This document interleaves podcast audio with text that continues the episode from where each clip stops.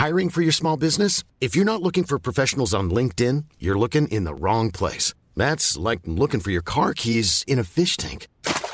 LinkedIn helps you hire professionals you can't find anywhere else, even those who aren't actively searching for a new job but might be open to the perfect role. In a given month, over 70% of LinkedIn users don't even visit other leading job sites. So start looking in the right place. With LinkedIn, you can hire professionals like a professional. Post your free job on linkedin.com/people today.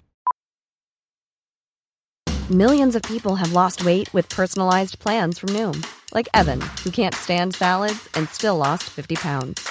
Salads generally for most people are the easy button, right? For me, that wasn't an option.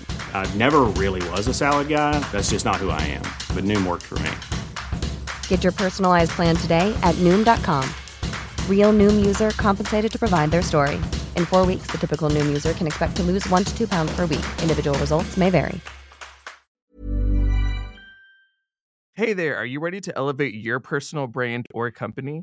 Meet Viral Growth, your one-stop shop for video content and audience building. Imagine growing your brand organically on social media without the hassle of editing videos for hours. With Viral Growth, it's a breeze. They handle the brainstorming, scripting, and editing while you simply just hit record. And don't worry about your niche. They cater to everyone, from business and marketing to health and wellness. Are you ready to make waves in the social media realm? Visit viralgrowth.io and use code Adweek, that's ADWEEK, all lowercase, and get 10% off your plan. It's not the load that breaks you down, it's how you carry it, which is that like none of us actually get to control anything that happens. We lie to ourselves that we do, but what we do control is how we respond. So just holding that and always being aware that like, you know, difficult things will happen, lots of difficult things have happened in my life, but I get to choose how I respond. To thrive in a rapidly evolving landscape, brands must move at an ever-increasing pace. I'm Matt Britton, founder and CEO of Suzy. Join me and key industry leaders as we dive deep into the shifting consumer trends within their industry, why it matters now, and how you can keep up. Welcome to The Speed of Culture.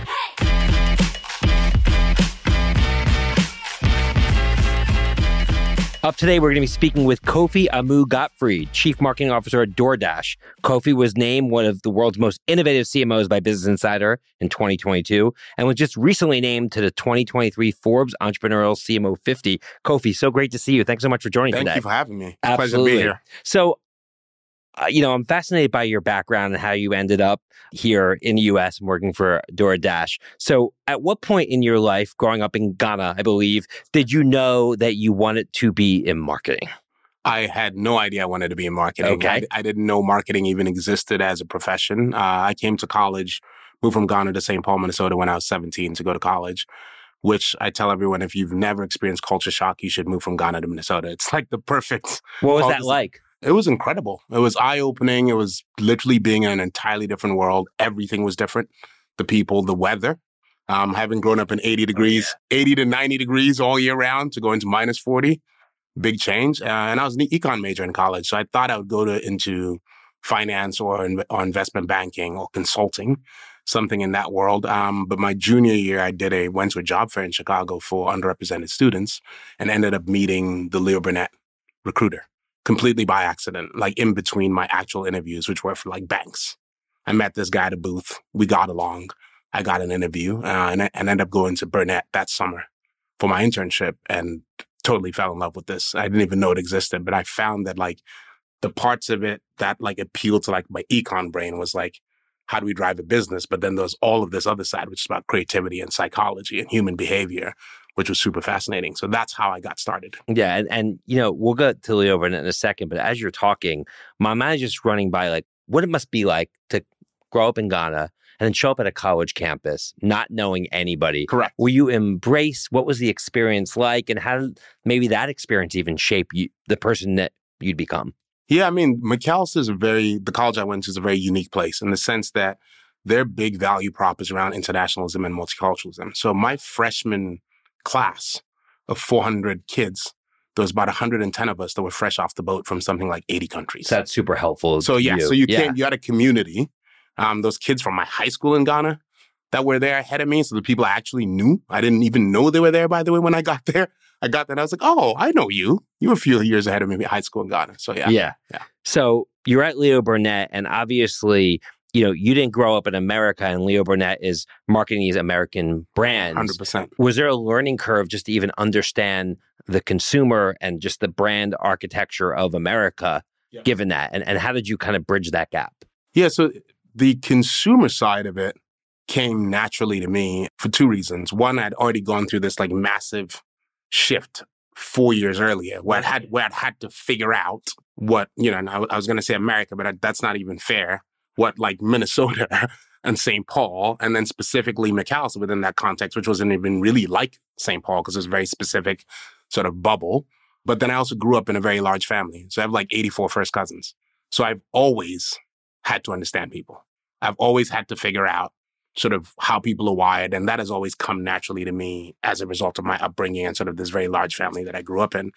So that part was relatively straightforward because it's really just like asking questions, digging into why people do the things they do. As an econ major, if you know econ, that's a big part of all of the hypotheses. So that part came easy, but understanding brands, understanding consumer culture, all of that I had to learn on the job. Absolutely. And after a few years there and then the stint at Wieden and Kennedy, you were hired by Publicis Group to basically go back to Africa and open up Publicis Ghana. So the first real agency of Publicis in Africa. What was that experience like? And what made you want to go back to Africa? So I'd always thought that I would go back to Ghana at some point, right? So I till today, I still say like all roads lead to Africa for me. Like I'm proudly African. I'm from Ghana.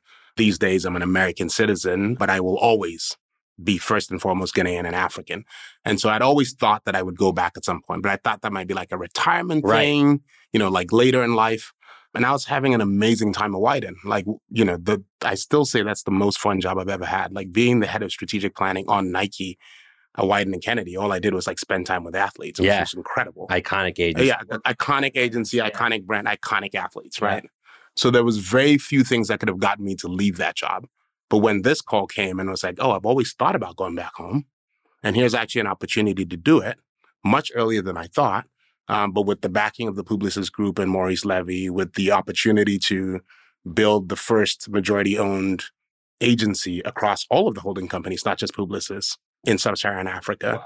And then just to, like, I felt that it was a small way for me to contribute to Ghana's story and also, like, learn because, you know, I'd never done that job before. I'd been a planner, I'd been an account guy, but I'd never run a business.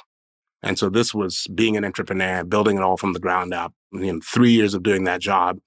And I think it was like 15 years in experience in 3 years. So like, I wouldn't trade it for anything else. I'm sure. And then you decide to go to the client side or kind of cross the chasm, so to speak, to go work at Bacardi. And so at that point, you had felt like whatever you wanted to achieve with that venture, it seems like you felt good about. And then you would end up heading back to the US, first at Bacardi and then the agency world, then at Facebook. So being at Facebook in 2015 and 2019, kind of like the height of their dominance, so to speak. So talk to us about that. Why did you go to Facebook and what did you hope to achieve when you were there? Yeah, it's interesting. So when I left Ghana and went to Bacardi, as you said, that was my first time brand side. And what was fascinating about that was the canvas was just so much bigger, right? On the agency side, it was like, hey, you're making the campaigns. Here it was like, no, we have to figure out pricing and distribution and partnerships and innovation and packaging. And it was fascinating to be able to like touch all of those things and lead that brand out of the UK on a global basis. And so then the work that we were creating was then strategy that was getting adopted across, you know, 100 markets. So that was like an amazing experience to be there and be there in a moment of transformation for that company. And then the shift to Facebook, you'll remember this in 2015, there was this sort of like slide going around the internet, which was like the world's largest car company owns no cars. Right. The world's largest hotel company owns no hotels. And it was this whole thing Airbnb, about like the sharing economy and all. And so I was fascinated by technology. And at that point, I'd also gotten to the part of my career where I just realized that the most important thing to do was to keep building skill sets. And up until that point, I'd been a pretty straight down the line, like brand marketer, ad guy. I'd never worked in technology. I'd never worked in a pure digital business. And so there was this really unique opportunity at Facebook where I went in to lead marketing for internet.org that allowed me to bring a ton of my expertise because that was about expanding that brand, that product into emerging markets, specifically to people that did not have internet access. Because Facebook was so big that for Facebook to grow, it literally had to grow the internet. Like, think about that. So they had a whole initiative about getting more people online so then you get them on Facebook. And so I went there. And that was their mission, right? It was to connect the world. Connect the world, yeah. Right. And so I went there as the head of marketing for that initiative so I could bring all of my emerging markets, like lived experience and expertise, but then also learn a ton about how a company like that builds digital products, gets them out to the masses, escalates growth. And so it was a fascinating first couple of years. Then they asked me to step into the role as the head of brand and consumer marketing there, which was also incredible. And I got to live Cambridge, fake news, Trump election, like all of that. And so, like, again, being there and helping lead the company, like my team led the apology tour, right? Post-Cambridge. Like, we did Facebook's first ever, like, large-scale campaign in this country to talk about how we were making changes on the platform to, like, prevent things like fake news and hate speech and all of these things. Yeah. So we haven't even gotten to your role at DoorDash now, and already we've gone through more than many people's lifetimes of different experiences. You know, you strike me as somebody who can't stand complacency because, you know, you've talked many times already about wanting to learn more, wanting to do more, et cetera. Where's that come from? Because I do feel like many people, maybe complacency is a wrong word, but they're comfortable somewhere, they're doing well, and they don't want to rock the boat. But you seem to be not afraid of risk, not afraid of new experiences. Why do you think that's important? Where do you think that comes from? There's probably a couple of ways to answer this question. So one is that, like, I'm an immigrant. Immigrants are sort of self-select, high-risk people that have a high tolerance for risk, right? Because anyone that leaves their country to go somewhere else to try to build a new life, that's a risky proposition. There's obviously opportunity there, but you don't know what's on the other side of it. So I think that's one. The other one, which is like a little bit more personal, is that I lost my mom when I was quite young. So I lost my mom when I was 10. And I didn't think about this until much later, but like the worst thing that could have happened to me when I was 10. So like the things that I did later that would have felt like risk to other people have never really felt like risk to me. For me, it's always just been like... Because it's all in perspective. It's all perspective, right? So like, this is an opportunity to learn something new. And that's been true at every point. Like even going from Leo Burnett to Wieden, that wasn't obvious. Like I was on a really good path at Leo Burnett and I went to Wieden and took a totally different job. And my first 6 months there were super hard, right? Because I couldn't figure it out. And I was like, what have I done? Have I made a massive mistake? Right. But, you know, then you just go, no, you just have to figure it out. And so that, like, being able to make those transitions always give me the confidence for the next one. Yeah. Yeah. And in 2019, you went to the next one and you took a role at DoorDash, you know, at first VP of marketing and then ultimately where you are today as chief marketing officer. What strikes me in 2019 that you joined is then 2020 hit, the pandemic hit. And all of a sudden, everybody was ordering food. So what was that experience like? And, you know, how did you end up making the leap from VP of marketing to chief marketing officer there? Yeah, I mean, so DoorDash is a fascinating company. So I joined in 2019. I was really taken by the founder, his vision for the company, for the role of the company in the world. You know, Tony, I was really taken by him because he's an immigrant like me. And he had come to the country as sort of as a five-year-old from China. As are many prolific entrepreneurs. 100%. You know, his parents had to rebuild their lives here. He had grown up in the restaurant industry because his mom used to manage a restaurant. And so, you know, the notion that he wanted to build a business that would help small businesses compete was really interesting to me. So I was like, okay, that's like something I can get behind. And the company was already growing super fast. DoorDash in 19 was probably going 200, 300% year over year, but off a small base. And then to your point, 2020 happens. And the first 2 weeks, like I remember on whenever it was March 13th, you know, it's like Tom Hanks has COVID and then Rudy Gobert has COVID and then the NBA shuts down. And once the NBA shut down, all of us were like, oh, this is a big deal. But we actually didn't know what it was going to mean for the business. Because if you remember at the time, it wasn't clear if restaurants were going to be open at all. It wasn't clear if you could deliver. It wasn't clear if it was safe. So all of us were like, trying to get as much information as we could. A lot of people also are freaking about the economy and it's going to be next Great Depression. Correct. Right? Correct. And people are going to lose their jobs and all of these things. Yeah. And so for us, once we got a sense, probably 2 or 3 days, let's call it around from 14th to 15th, that we were still going to be able to, like restaurants were going to be open. We then shifted our entire approach as a marketing organization and as a business to saying, our job now is to help restaurants through this crisis. So we shelved all of our plans. And we just said, we're going to take all of our media and point it at this one thing. And we created a campaign in 7 days called Open for Delivery, which was just, we're going to tell the world the restaurants are still open, order from them, help keep them afloat. And then the business as well made like some choices that till today make me incredibly proud. Like we cut the commissions that we charge restaurants by 50%. And we're the only business in the space to do this for what at the time was an unprofitable pre-public company to the tune of $120 million, and then ended up making a bunch of grants as well. But we just focused the entire business on like, how do we solve problems for people right now? And so that's what we did on the restaurant side. On the Dasher side, there was huge demand, to your point about employment. There's all these people now coming into the space looking for work. So it's like, okay, how do we ramp up really quickly to help them navigate? Because that's another constituent, your Dasher. Huge constituent, yeah. We became one of the largest procurers of PPE.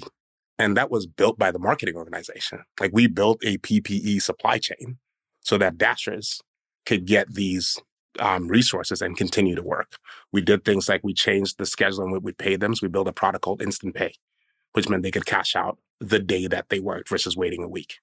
And then on the consumer side, we had to rebuild the entire product, because if you remember in those days, you had to meet your Dasher. So you had to rebuild the product in 2 weeks to say like contactless drop off, all of these things, and then start to expand categories because we're seeing demand for stuff beyond restaurants, which had always been the vision. But that period brought all of that accelerated forward. And it was just like, you know, that, let's call that year and a half, I mean, was extraordinary in terms of watching the business respond in real time to customer needs and just be super focused on like, what is the next thing we can help solve for people? It very much feels like it's also the culmination of all the experience that you've had to date. So think about understanding the consumer, brand building, leadership, you know, and now all of a sudden you're hands on keyboard, you know, getting very tactical about, okay, how are we going to roll this campaign out? How are we going to roll these payments products out, et cetera. So it must have been exciting and invigorating to go through for sure. And in an uncertain time. It was amazing. And I've always believed as a person and saw this up close for the company that you find out who you are in a crisis. Yeah, 100%. And I thought that we experienced that as well. The way DoorDash responded in that crisis was extraordinary. Absolutely. So fast forward today as CMO of DoorDash, what are the main things that you're focused on every day to help drive the business forward, which now is a publicly traded company and is a significant business and really a market leader? What do you focus on to propel the business further? There's a few things that we're focused on. So if you go back to 10 years ago when Tony and his co-founders did their submission into Y Combinator, their pitch was that they wanted to build a local FedEx.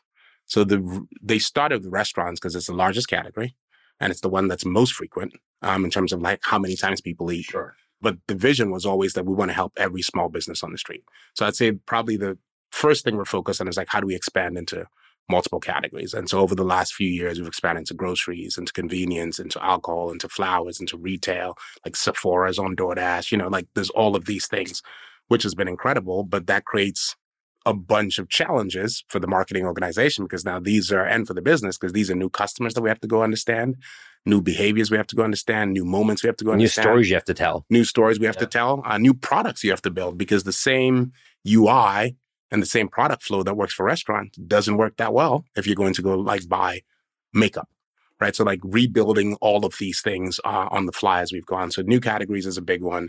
International expansion is something we've been focused on. So we expanded a few years ago into Canada and then into Australia. And then about a year and a half ago, we acquired a Finnish food delivery company that operates in 23 markets called Wolt. And so we're also integrating that business and thinking about how do we build out the DoorDash platform and the Wolt platform internationally.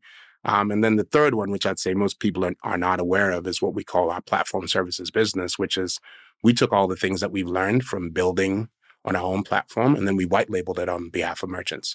So today, if you go, they can do their own delivery. Correct. So today, if you go to Chipotle.com and you order a burrito directly from them, DoorDash handles the fulfillment, right? So like, how do we take our fleet? How do we take our logistics engine? How do we take our software prowess? And how do we deploy that on behalf? Because what we've learned over the past 3 years is that everyone is going to need a digital business. Ryan Reynolds here from Mint Mobile. With the price of just about everything going up during inflation, we thought we'd bring our prices down. So to help us, we brought in a reverse auctioneer, which is apparently a thing. Mint Mobile Unlimited Premium Wireless. How to get 30, 30, how to get 30, how to get 20, 20, 20, how to get 20, 20, how to get 15, 15, 15, 15, just $15 a month? Sold! Give it a try at mintmobile.com/switch. $45 up front for 3 months plus taxes and fees. Promo rate for new customers for limited time. Unlimited more than 40 gigabytes per month. Slows full terms at mintmobile.com. I'm Sandra, and I'm just the professional your small business was looking for. But you didn't hire me, because you didn't use LinkedIn Jobs. LinkedIn has professionals you can't find anywhere else, including those who aren't actively looking for a new job, but might be open to the perfect role, like me. In a given month, over 70% of LinkedIn users don't visit other leading job sites. So if you're not looking on LinkedIn, you'll miss out on great candidates, like Sandra. Start hiring professionals like a professional. Post your free job on linkedin.com/people today. Hey there, podcast fam. Are you ready to break free from the social media rut? Hold on to your hatch because we've got just the thing for you. Meet Viral Growth, your one-stop shop for leveling up your online presence. Whether you're a personal brand or a company, they've got the tools and know-how to take you to the next level. With Viral Growth, forget about those endless hours of video editing. They handle everything from brainstorming to polishing your content so you can just focus on being awesome. And guess what? We're hooking you up with a sweet deal. Use code Adweek for 10% off when you sign up. Ready to take your social media game to the next level? Head on over to viralgrowth.io and let's turn those digital dreams into a reality. It doesn't matter. It doesn't have to be on our platform. It doesn't have to be on DoorDash Marketplace. But you're going to need logistics. You're going to need fulfillment. You're going to need software. So how do we start to build that out for our partners? The rails for local distribution. Exactly. Yeah. Exactly. So that's probably the third thing that we're focused on. And then much more recently, we've started to build an ads business on top of on top of our platform. And what's been fascinating about that is like it's being built with the same mindset and ethos as the rest of the company, which is like this has to be a service for small businesses. So that means we've made like really unorthodox design choices. Like I think this might be the only ads platform that charges on conversion, not pay per click, not pay per impression. We only charge you as the merchant on our sponsored listing products. Bottom funnel. If someone goes on to purchase. And so like all of these, so we've got, that's another big piece of what we're focused on. So there's a ton going on. I'm sure. So, and with all this going on, I imagine a big piece of what DoorDash wants to make sure of it is you have your finger on the pulse of the consumer because, you know, we had COVID that hit and there's been so many changes since then. So some of the things that you're talking about right now, which seem very obvious to me, were sort of far-flung ideas pre-pandemic, even things like ordering makeup, like why wouldn't people just go to the mall, et cetera. 100%. We have work from home now, you know, distributed workforce. How do you keep your finger on the pulse of the consumer? And what are the trends that you see evolving with the consumer that I guess give you more conviction to some of the areas that DoorDash is playing in? Yeah, it's a great question. So we do a number of things. So one is that like we obviously have an enormous amount of first-party data. Yeah. That just informs. Which these days is everything. Which is huge, right? Because we see behaviors on the platform. We then follow up to try and understand why those behaviors are happening and then figure out if that is a viable path to proceed. So I'll give you a really tangible example. If you've used DoorDash in the last, let's call it a year, you've experienced a product called Double Dash, which says like you've made an order and we say, hey, if you want to make another order in the next 10 minutes, we'll batch it with the same dasher because we'll show you a collection of scores that are really close and the same dasher can do both deliveries. That's and we'll bring you route. Both. We'll bring you both in the same order. So now you can say, okay, I'm going to get my meal from here, but I want a slice from the Cheesecake Factory. And I'm going to get both of those things together and it costs you the same amount as a customer from a delivery perspective. But that's because we saw that behavior on the platform. We saw that people were making multiple orders within 10 minutes of each other. And we're like, oh, why is that? And it's like, well, it turns out I want this and I want that, or I want this and someone else wants this other thing. And so like how do we build a product that you order pizza, that? You want beer. Exactly. Both, right? Exactly. And so one very tangible place is like looking at that data, understanding the data. We also do a ton of like consumer conversations, interviews, focus groups, because as you say, like we just find that this business, even beyond all the things that we are doing, is just incredibly dynamic because it's got seasonality. It's got like within the week, different things happen. It's got like if there's a last year when the government was doing like child tax credits, like it shows up in the business. So there's all of these things where you don't always know how the forecast is going to play out. You have a forecast, but like it's so dynamic that on a week-to-week basis, we find ourselves being like, hey, let's actually go check in with customers. Let's understand like there's a trend break here that we don't fully understand. Let's dig in. Let's talk to customers. Let's look at our data. Let's see if we can generate some hypotheses, and then find out what's going on. And then we try and act on it. What do you think could go wrong with your business strategy? Like, what are some trends, I guess, you guys are worried about that could change the way consumers are, I guess, adopting the product? Yeah, it's a good question. Tony says this thing that I love, which is that, like, convenience only tends to go in one direction, right? Which is that, like, no one is looking for 2-week shipping. Yeah. Do you know what I mean? Faster, easier. There was a time when 2-week shipping was the move. And everyone, we all thought it was like, this is great. There's a time you had the hell cab too. Yeah, correct. Right. But like convenience tends to be really sticky because like once you can actually meet people's needs and solve it for them, the business is tense. The way we tend to think about it. Because the only thing we can't create more of is time. That's ultimately what it comes down to. This is exactly it. And so the way we tend to think about it is less external threats, but more a business is really composed of several inputs. Right, so we think about selection.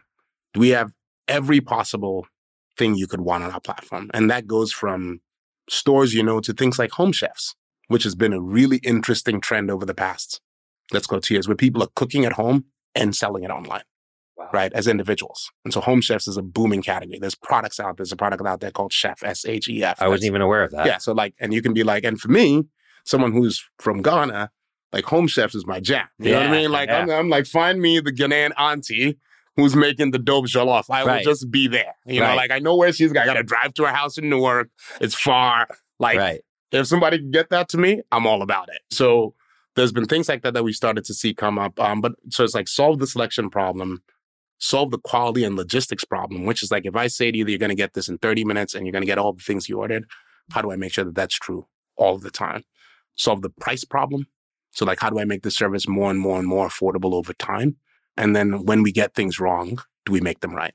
Which is the support and customer service dimension. So in our view, if we can continue to do that, and over time, we want to bring down consumer fees, bring down cost to merchants, drive up earnings to dashers. Like we want to just keep doing, and we've done that. So like, how do we if we keep doing that, we think that like we can continue to grow this business. Yeah. Totally makes sense. So shifting gears here as we wrap up, Kofi, I mean, you've had an incredible career and I can just tell you by being here with you in person, you're a very inspiring person. I just feel inspired listening to your story and it makes me want to do better by my organization and continue to innovate.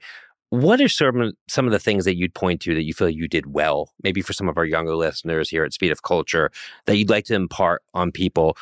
Because your road's been anything but easy and anything but the road most traveled, right? Sure. You've kind of bushwhacked through to all different sorts of places without fear, seemingly. Yeah. You know, what's behind that and what could other people take away from your journey? Yeah, I'd say there's probably three things. One is, for me, is curiosity. So I generally try to approach everything with the beginner's mind. I try to not assume that I know the answer, even in areas where I think I'm a domain expert, because the world's too dynamic. It's too complicated. The things you knew yesterday, irrelevant today. You know, I joke with my team all the time that like, yo, when we're in high school, Pluto was a planet. You know what I mean? And that's like 400 years of physics. Like a lot of people worked on that. And we've now decided it's not a planet anymore. You know what I mean? Like these things will change. And so don't hold to dogma. So the first thing is just staying curious. The second one is really around like, which is more of a personal thing, is kindness. Like I just believe that like the number one orientation that I try to have to the world and to other people is like, be kind. Like shit's hard enough. You know what I mean? So like, how do we try and create space for others? How do we try to help others? Like I spend a bunch of my time mentoring for that reason, because other people helped me get here. I did not get here by myself and no one gets anywhere alone, right? So trying to continue to do that. And then I'd say the third thing is probably just around like, it's going to be challenging at times. And it's important in those moments of challenge to just understand that there will be light on the other side, right? Like when I got to Wieden, it was hard. When I went to Ghana, it was hard. But like having good mentors, having people you can call, having people that have been through the thing that you're going through that can give you perspective on it, and trusting that you'll navigate to the other side of it. And that even if you fail, it's a hugely valuable lesson. If when you do the thing that doesn't work out, it's just as valuable as doing the thing that did. So like those would be the things I would say. Love that. Awesome. So to wrap all that up, is there a way to bottle that all up and maybe a mantra that you like to live by or a saying that kind of drives you? I know it's a tough one. Just pick the first thing that comes to mind. So I've got a couple that are related to what I just talked about. So one's like be kind, because everyone's fighting a battle, you know the thing about. The other one is like, it's not, it's a Lena Horne quote, and it goes something like, it's not the load that breaks you down, it's how you carry it, which is that like none of us actually get to control anything that happens. We lie to ourselves that we do, but what we do control is how we respond. So just holding that and always being aware that like, you know, difficult things will happen. Lots of difficult things have happened in my life, but I get to choose how I respond. And then the third one is from a much less lauded philosopher, Rocky Balboa. I'm from Philly. Rocky's my jam. Which is that yeah. Which is that time is undefeated. We have no time. So like do the things that matter now. Yep. Well, we're going to leave it at that. Thank you so much for joining here in Miami, Kofi. It's been so great spending time with you and getting to meet you. And I have no doubt that under your leadership, DoorDash is going to continue to achieve great things. So on behalf of Suzy and Adweek team, thanks again to Kofi Amoo-Gottfried, Chief Marketing Officer at DoorDash, for joining us today. Be sure to subscribe, rate, and review the Speed of Culture podcast on your favorite podcast platform. Till next time, see you soon, everyone. Take care.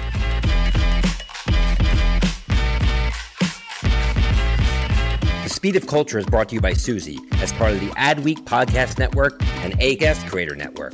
You can listen and subscribe to all Adweek's podcasts by visiting adweek.com/podcasts. To find out more about Suzy, head to suzy.com. And make sure to search for The Speed of Culture in Apple Podcasts, Spotify, and Google Podcasts, or anywhere else podcasts are found.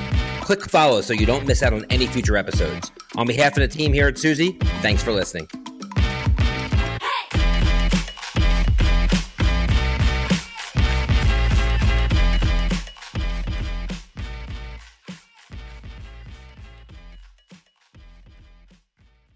Hey there, are you ready to elevate your personal brand or company? Meet Viral Growth, your one-stop shop for video content and audience building. Imagine growing your brand organically on social media without the hassle of editing videos for hours. With Viral Growth, it's a breeze. They handle the brainstorming, scripting, and editing while you simply just hit record. And don't worry about your niche. They cater to everyone, from business and marketing to health and wellness. Are you ready to make waves in the social media realm? Visit viralgrowth.io and use code ADWEEK, that's ADWEEK, all lowercase, and get 10% off your plan.